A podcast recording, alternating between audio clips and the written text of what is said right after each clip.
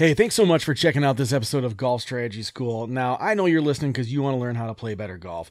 But if you want to see how you compare to other golfers your age, you need to check out par4success.com slash griffin. That is par, the number four, success.com slash griffin, G R I F F I N. And what it will do is it will actually give you a free assessment where you can see exactly how you measure up against other people your age. And you can see where you're excelling, where you need to focus your time on. And this is an assessment, honestly, that you can take once a month just to see how you're progressing throughout your golf journey. So again, check out par4success.com slash griffin to see how you measure up against other golfers your age. Hello, friends, and welcome to a conversation unlike any other. Our Sunday Conversations. Brought to you by the Golf Strategy Academy and Golf Strategy School. Whoa, hold up. That's all good and fun, but what we're doing here is we're talking to real golfers just like you. People who are struggling with consistency, struggling to break 90, and we are digging deep, finding out what's holding them back, and helping them make a plan towards success and achieving their goals going forward. And with that being said, let's bring on our next guest. Hey, Golf Strategy School, what's up? My name is Marty Griffin, and I hope you are enjoying our Sunday conversations. Today, I bring with me Julian Gaylor, all the way from down under. How you doing, Julian? Well, Marty, how are you, sir? I am doing excellent. So, Julian reached out to me online, and he volunteered to uh, do one of our Sunday conversations. And so he was kind of telling me a little bit about his game. Probably averages, you know, around 25 handicap his best score so far is 20 over par for 18 and 10 over for a nine hole course. Really, what's got his goat right now is course management. And like a lot of us do, kind of trying to go above and beyond what we're capable of. And it just results in kind of catastrophic failures. Julian's getting out there at least once a week. So that's fantastic. Julian, why don't you tell our audience what your goals are over like the next year of golf for you? Yeah, look, over the next year, I'm I'm just wanting to be a, a, player who's consistently breaking 90. So being able to go out there and, and do that comfortably. Sure, you may have some that are higher than that and some that are quite low, but just yeah, have that handicap around 18. Very nice. Well, what what's so important about that number for you? I, to me, just from you know being around golf and uh, speaking to a lot of golfers and researchers and so on, so these are, as you call them, the magical numbers, and I feel as though getting to be able to break 90 on a consistent basis, to me, feels like okay, is a somewhat reasonable golfer. You're not the the Sunday, you know, weekend warrior who's slicing it all over the place and scoring over 100. You can go out on a round, feel confident that you're probably going to do quite well against most people you play against if it's the average average Joe. So what is it about kind of measuring yourself against that average good Joe, that weekend warrior that's so important to kind of get a maybe a leg up? Yeah, I just like to be good at everything I do. Um, but I think that, um, but the, I, the, reason why I love golf is it's something that as you improve, there is uh, something that's very measurable on that, so that you can you can actually see that improvement based on the score. So that's just not necessarily just technique; it's it's also the psychology of it, your, your course management, as I mentioned, and just being able to combine all of that. That it's that it's a personal accomplishment just as much as anything. That's awesome that you say that about the the course management and that it, it is a personal accomplishment because a lot of people they get out there and they say, "Oh, you know, I'm going against Jane or John Doe this weekend and I've got to beat that person." When in reality, it's just it's you in the course and hmm. everybody mm. else in the course and to kind of compartmentalize that and be able to carry that with you and to realize that is a huge step for for you as a golfer. I think that kind of gives you a leg up because you know if someone else is playing out of their mind, then you know that hey, I I have no control over that. You know, if someone goes out and lights it up and shoots, you know, two or three over par, or heaven forbid, three or four under par when you're playing against them, you've got no control over that. You know, you yeah, and I, what I what I find with that is that um, it doesn't matter if it's golf or there's always someone who's going to be better than you. So unless you're a Rory or a Tiger or a Brooks or something like that, it's like there's it doesn't matter how as you're improving if you're always comparing yourself to somebody else there's always someone who's going to be better. So that's just a losing game. Yeah absolutely. And when you were talking about course management and we were kind of going back and forth online before this call. You had you had asked you know like what what could i maybe be focusing on on my next round? And i kind of gave you some ideas. And one of the questions that i usually like to ask is can you walk me through your best round ever? And in your little pre-screening you said that you know my best round is a plus 10 but then you shoot me this image saying hey check this out. I managed to beat that by one you know this right, past time it's out. A, plus, a plus 10 over 9 make sure everyone realizes that's yes, only a plus yes. 10 over 9 yes plus 10 over 9 but now you are you actually achieved that that bogey golf plateau. You know you kind of met that threshold. What was that round like for you? What was different about that round um, to be honest, just because I, I, I, approached every hole a little bit differently. Like it, it's, I, as I said, I reached out to you after I um, listened to the Stop Trying to Make Birdies podcast, which is phenomenal. If anyone hasn't heard that, please go and listen to it.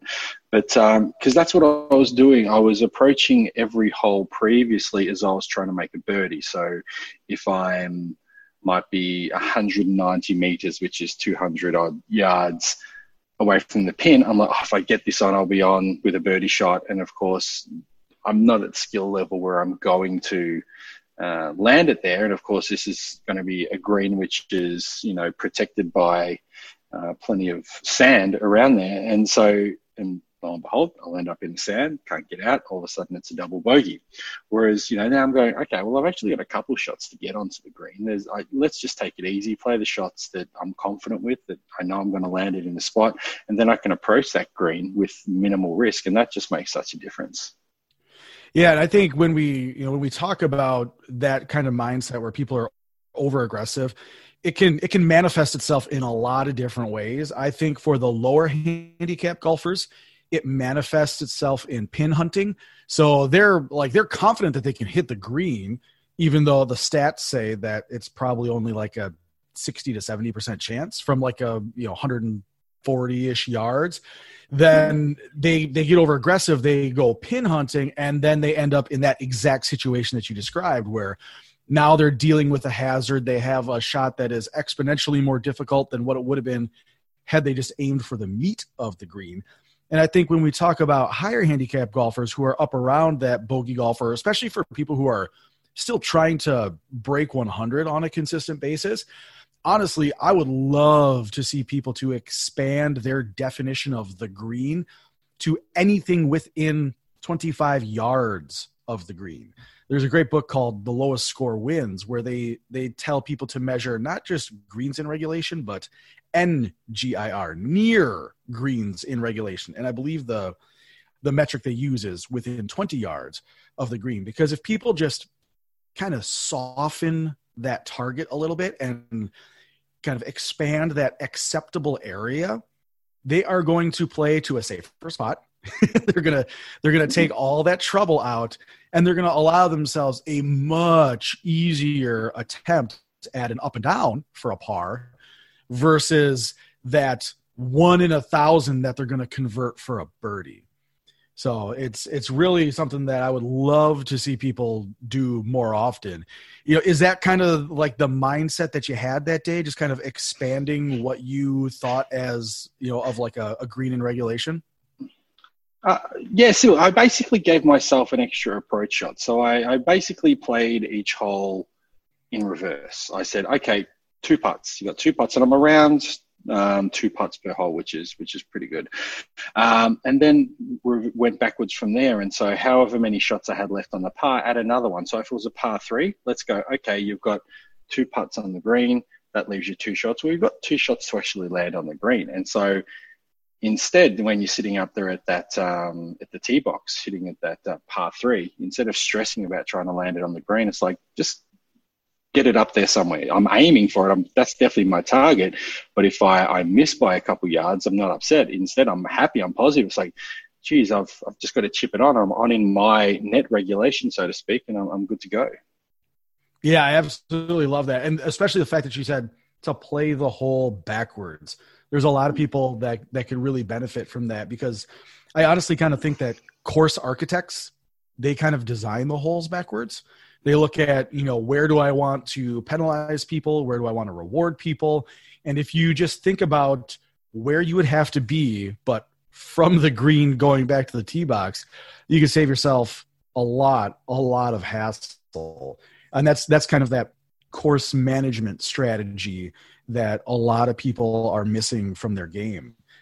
Uh, when you were talking about course management earlier and kind of in our back and forth, Julian, do you think that course management is is something that you identified early on in your golfing experience as like, hey, this needs some polish, or was it kind of pointed out to you by like a friend or a golfing buddy?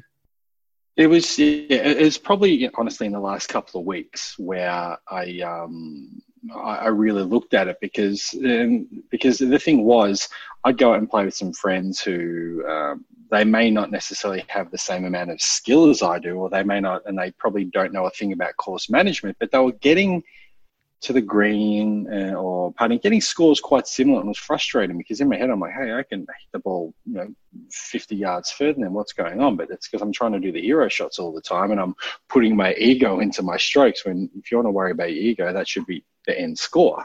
So just slowing it down and going, well, how can I just play smarter? I've got a good enough basic skill level, but that means nothing unless I'm actually playing the hole smarter. Yeah, and that that's a great reminder for everybody. You know, use the ability that you have and you know, you can you can get a better score out of your swing than you would ever imagine. You know, you look at some of the some of the swings on tour, they all look different. If you look at, at like DJ Dustin Johnson, he's got that super pronated wrist. He looks like he's going to snap hook it off the face of the planet. Whereas you look at like Furyk or Matthew Wolff, and they've got that big looping swing. That's proof that there's you know way different swings out there that are functional. It's about how you apply really the ball flight and that planning of the ball flight to your game. You don't have to have a beautiful swing. You don't have to have a beautiful ball flight you simply need to have a decent idea of where it's going to come down. And you are 10 steps ahead of anyone else. It's just, do you have that mental fortitude to say, okay, you know, this might not look the best, but I needed to kind of come down in this general area and then I'll worry about whatever happens from there. So, you know, when you were when you were talking about how you you came across you know your your playing partners and stuff like that who don't hit the ball as well, but you find yourself getting suckered into all these hero shots. Do you necessarily know what was what was drawing you in? Did you have a kryptonite, a weakness that was kind of rearing its head over and over again in terms of those hero shots? Um, look, I think it's more so that I come from a health. I used to be a competitive bodybuilder, so I'm probably bigger than the average guy and can swing a club pretty well. And so I was kind of like, well, this is my strength against them is literally my strength. So I'm going to hit it miles further. Uh, but miles further isn't always good when it's miles further to where you can't find the ball onto the next fairway when you have to do a massive rescue shot where you've got these other guys who you're playing against who aren't necessarily that skilled. They're topping their driver and it's going, you know, 100 meters along the ground and that's in a better position than yours that you hit 270 meters or close to 300 yards, and it's in oblivion. And so it, that's it. Just that's what sort of gave me that aha moment. It's like you need to use this a lot more uh, in a more educated way. And I, I love that you say that it was kind of an aha moment. You know, when golfers are out on the course, a lot of times they find themselves in one of those two positions where they are e- either like the like the physically more dominant presence like they feel they should be able to just overpower a course or a person or they're on that that flip side i was always like the skinny kid who just had a really good swing who could get it out there and it was me scrambling and stuff like that that would just save my scores but i would see that all the time when i was like a teenager and I'm playing against, you know, a 35, 40 year old guy. And he's looking at me like, how in the hell is this 14 year old smoking it 20 yards by me? And like they would say those kind of things to my dad. And i like i got used to that. So i knew that it actually kind of became an advantage for me as the skinny kid. I could get in their head and just wreak havoc which you know in a tournament has its place. You know for social mm-hmm. sunday golf probably not as much. But if you got money on the line with your buddies absolutely turn every screw mm-hmm. and every you know uh, every advantage you can but it's important for people to realize that whichever side of that coin they fall on, that doesn't have anything to do with how they score. You know, it's not mm-hmm. power, it's not it's not your physical appearance, it's not the clothes you wear. You know, you could see a guy like I used to play all the time against this guy who would walk out in holy tennis shoes. Like I could see his toes through his shoes. Didn't ever wear socks his jean, he always wore jeans on the course, which I didn't like, but they were tattered. He, he like the grips of his golf clubs were falling to pieces. It, it looked like he walked out of a swamp and just wrestled an alligator. And he's one of the best golfers I have ever seen. And it's just like this weird natural ability that he has. He looks like a homeless guy rolling up to the tee box. He's going to play whatever round white ball he can find. And he's probably going to beat you doing it. Like I don't think I've ever seen this guy shoot more than four over par on nine holes. And it's just one of those things where it's like don't don't ever assume because you're bigger than someone else or because you're smaller than someone else that you can't compete or that you will overpower and dominate a situation because you never know what that you know five foot two chunky kid from high school can do around a green or you know he's one putting from 20 feet away every single time. I've played my fair share of those guys too. and, and the thing about the power thing that like even if that was something which is in my favor that round where I was my bogey round which is best ever the driver and the three wood didn't even come out of the bag. That's awesome yeah, it was just because it's like you're looking. If I'm go, playing those those holes backwards, as mentioned, let's say it's a par four. If I've got two putts to make, but to make bogey on that, I've got five shots. So basically, it means I've got three shots to make it onto the green in my net regulation. And so you don't need a driver with that. You play your shorter irons, your seven irons, five irons, whatever it is that you know you can hit straight enough because that's the aggregate total of those three shots are going to get you onto the green and the approach is going to be a lot safer as well. Yeah, and what you're really doing is you're removing that catastrophic result. You're removing the opportunity for a blow up hole because chances are you're not taking a penalty off the tee box.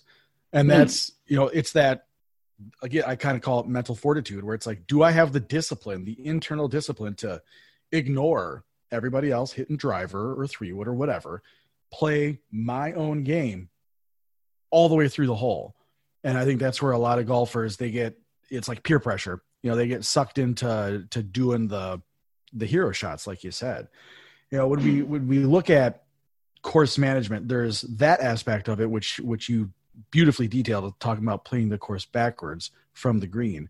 Uh, there's also a part that I believe kind of plays into that, and that's commitment to your decision. Did you have any situations, whether it be in that plus nine round or other situations, where you feel like you weren't necessarily committed to a given shot or club or decision? No, there's plenty of times I'm not committed on the tee because I'm like, I want to take my driver out, but I'll sit with no, just kidding. It was more so to the point that no, no, like that's the thing is though that when I'm going for those high risk shots, whether that's you know my three wood from you know 230, 240 meters out that I'm trying to land on the green, but as in my backswing when you should not be thinking about anything, all I'm thinking about is the people playing on the next fairway because I might hit them because when I slice and things. But when you're playing, as you say, you know, a, a confident shot with a cocky swing, is that when I'm playing well within my my realm of, of, safe shots, I don't need to worry about that because even if that that's a I mishit it, the the the fallout from that is quite low. So I was able to commit completely to those and, and, and have confidence with them, and lo and behold, they're better shots. That's awesome. So then, looking forward at that kind of consistent play around bogey golf, do you have a plan in terms of how to achieve that? Yeah, well, I think that that that, that round was great. I mean, the, the, frustrating thing was that round was I had three putts that lipped out, so it could have even been you know six six so, which is even better. So I think it's just more so to continue to, to commit to that. So that that's my my my mantra so that it's like yeah i'm not worried about you know getting the driver or anything or the big shots so that if it's if it's a low risk shots, let's say there's a fairway which is wide open sure go for it but just continue to go there to build that that consistency up and then from there i think it's a matter of if i'm playing the regular courses go you know what this is a hole here or there which i think i can attack and probably safely get to the uh, the the green in two shots instead of three on a par four, so to say. But it's just about keeping that ego in check the whole way through. That's fantastic. Do you have a plan on how you're going to measure the success of your commitment? How are you going to? I think it's, it's just a, well, uh, other than the overall score, I think it's more so going to be something I think internally and going, okay, well, how did I, how was there any shots in on that round? Because I always do sort of stop and reflect on it where I did not feel comfortable. I felt that was a risky shot. Um, unless you've got any other suggestions. Well, I, that's exactly kind of what I'm picking at. So if you if you have a way to monitor that, you know, was this truly the conservative shot with the cocky swing? Did I did I make the correct choice in terms of mm. when to be aggressive and when not to? Because I, I I'm very much a numbers person. I love data. It's just something that I love to use to analyze my own game and others. Um, so what I have my students do is I have uh, kind of like a, a pre-shot process that I call following your avenue to success. So you need to analyze, visualize, visualize, and execute on every shot.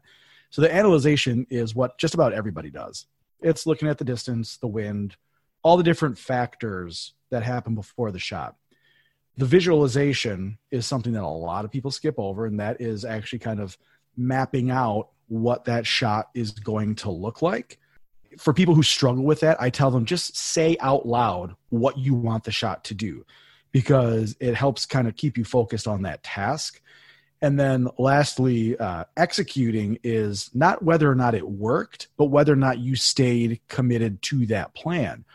So if you track those three individual things throughout your round, so let's say you're playing a par four, your goal is to bogey it. You do bogey it. You're going to look at those five shots and you're going to say, okay, did I properly analyze on all five of those shots? you know, maybe you're looking like you get down on the green and you had like a 12 footer for your par putt, and you're like, ooh, you know what? I think that one breaks about a half a cup. I'm going to play a half a cup out. You hit your putt, and it turns out that it was just a dead straight putt, and that's why you missed your par.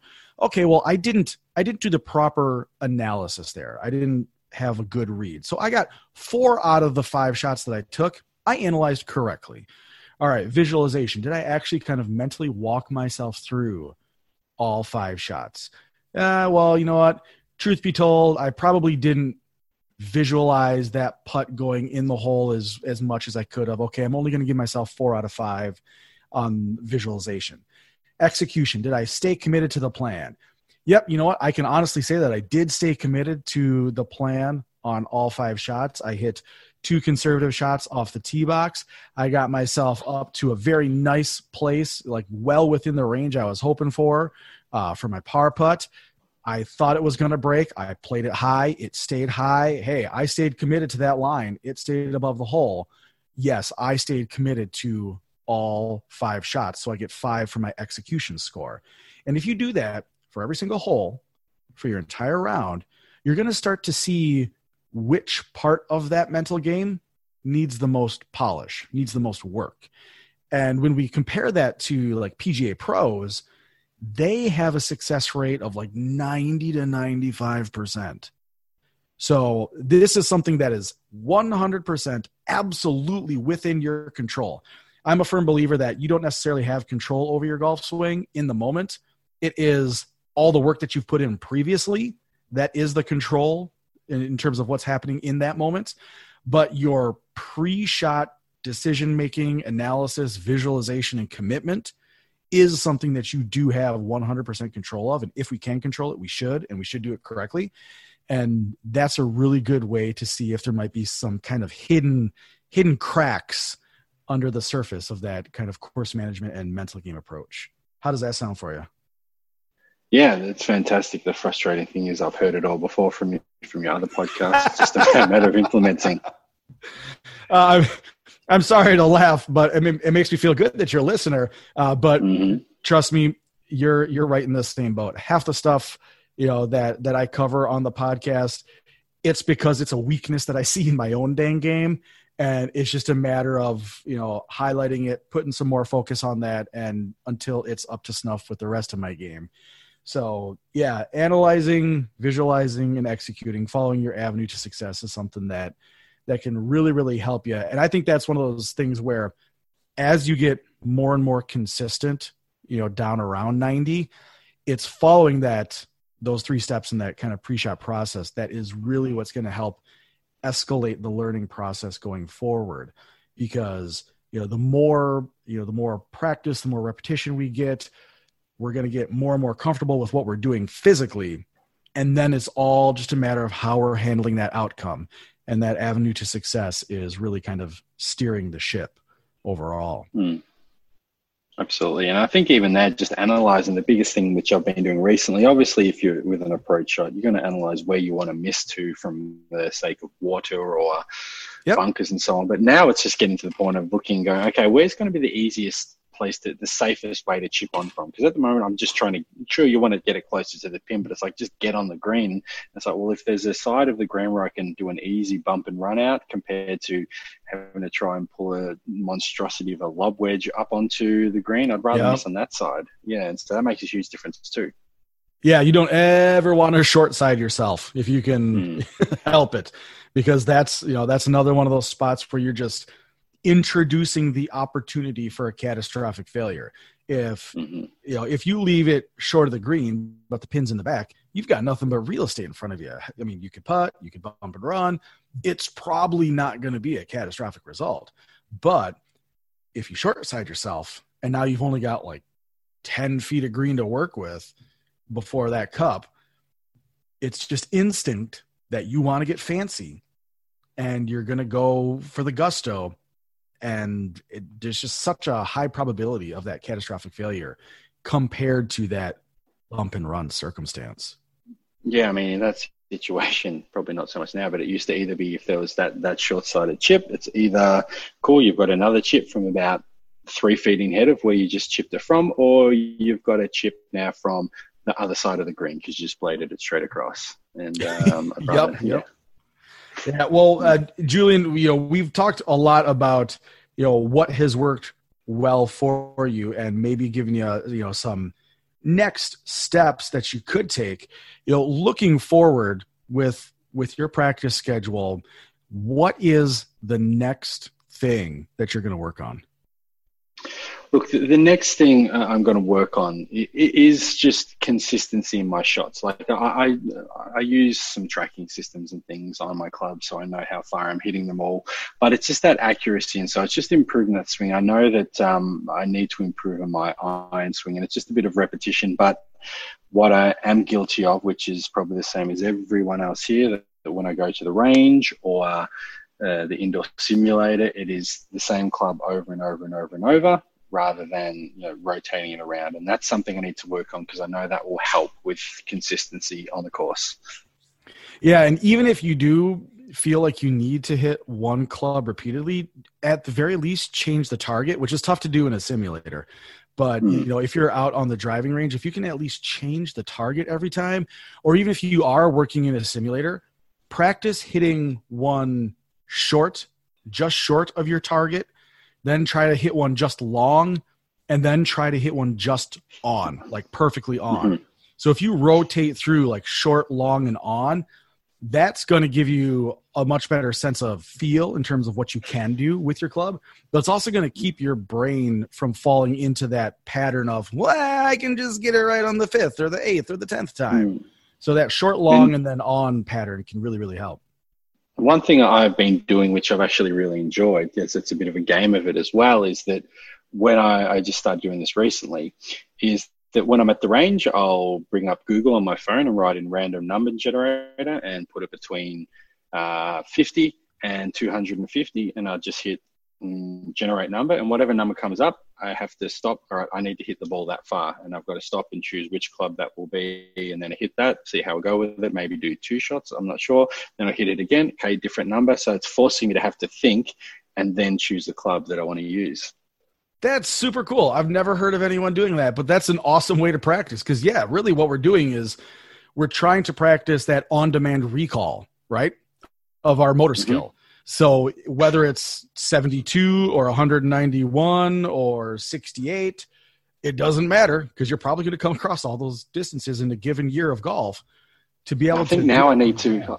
I just had a thought. What I can do after that is maybe get a dice made up, which has like on one side fade, draw, stinger, straight. Then I've got to roll the dice as well. It's next level, 175 draw. Okay, got to do that now. And so that's next level though. I was just gonna say that is some next level stuff. Yeah, if you're if you're doing your shot on command, that is that is next level stuff. That's how I used to practice with my dad. We'd mm-hmm. we would have a we had an indoor facility. It wasn't a simulator because they weren't around at the time uh, but it was mm-hmm. like an 80 yard indoor inflatable building. And they had just this one great big flag that was a bullseye that would hang down from the middle of it. And my dad would say, hit it with a draw. Now hit it with a fade. And now hit it with a straight shot. And and he would just call out the shot shape. And I had to hit that flag with the shot shape. So that's some big time next level stuff. That's when we're talking about like breaking 80 on a regular basis. Yeah when we're steps. yeah exactly. When we're in this position i would just work on one of those. So if you mm-hmm. can say all right straight then fade then straight then fade.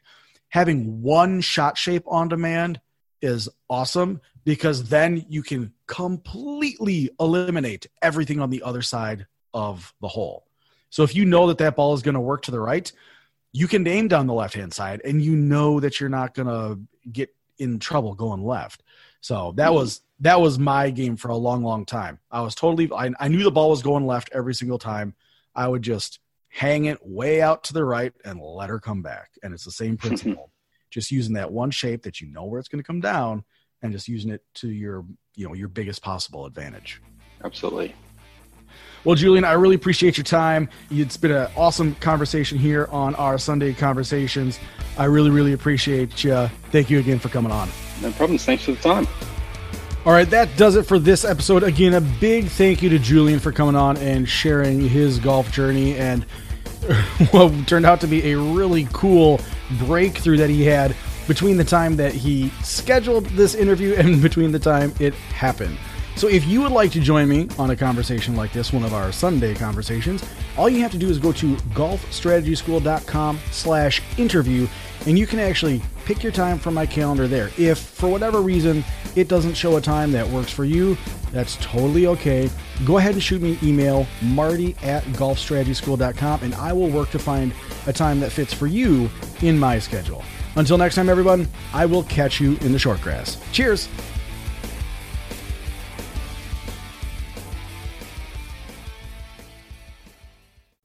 All right, thanks for listening to this episode of Golf Strategy School. As always, if you want to keep it in the short grass, all you got to do is put those lessons into effect.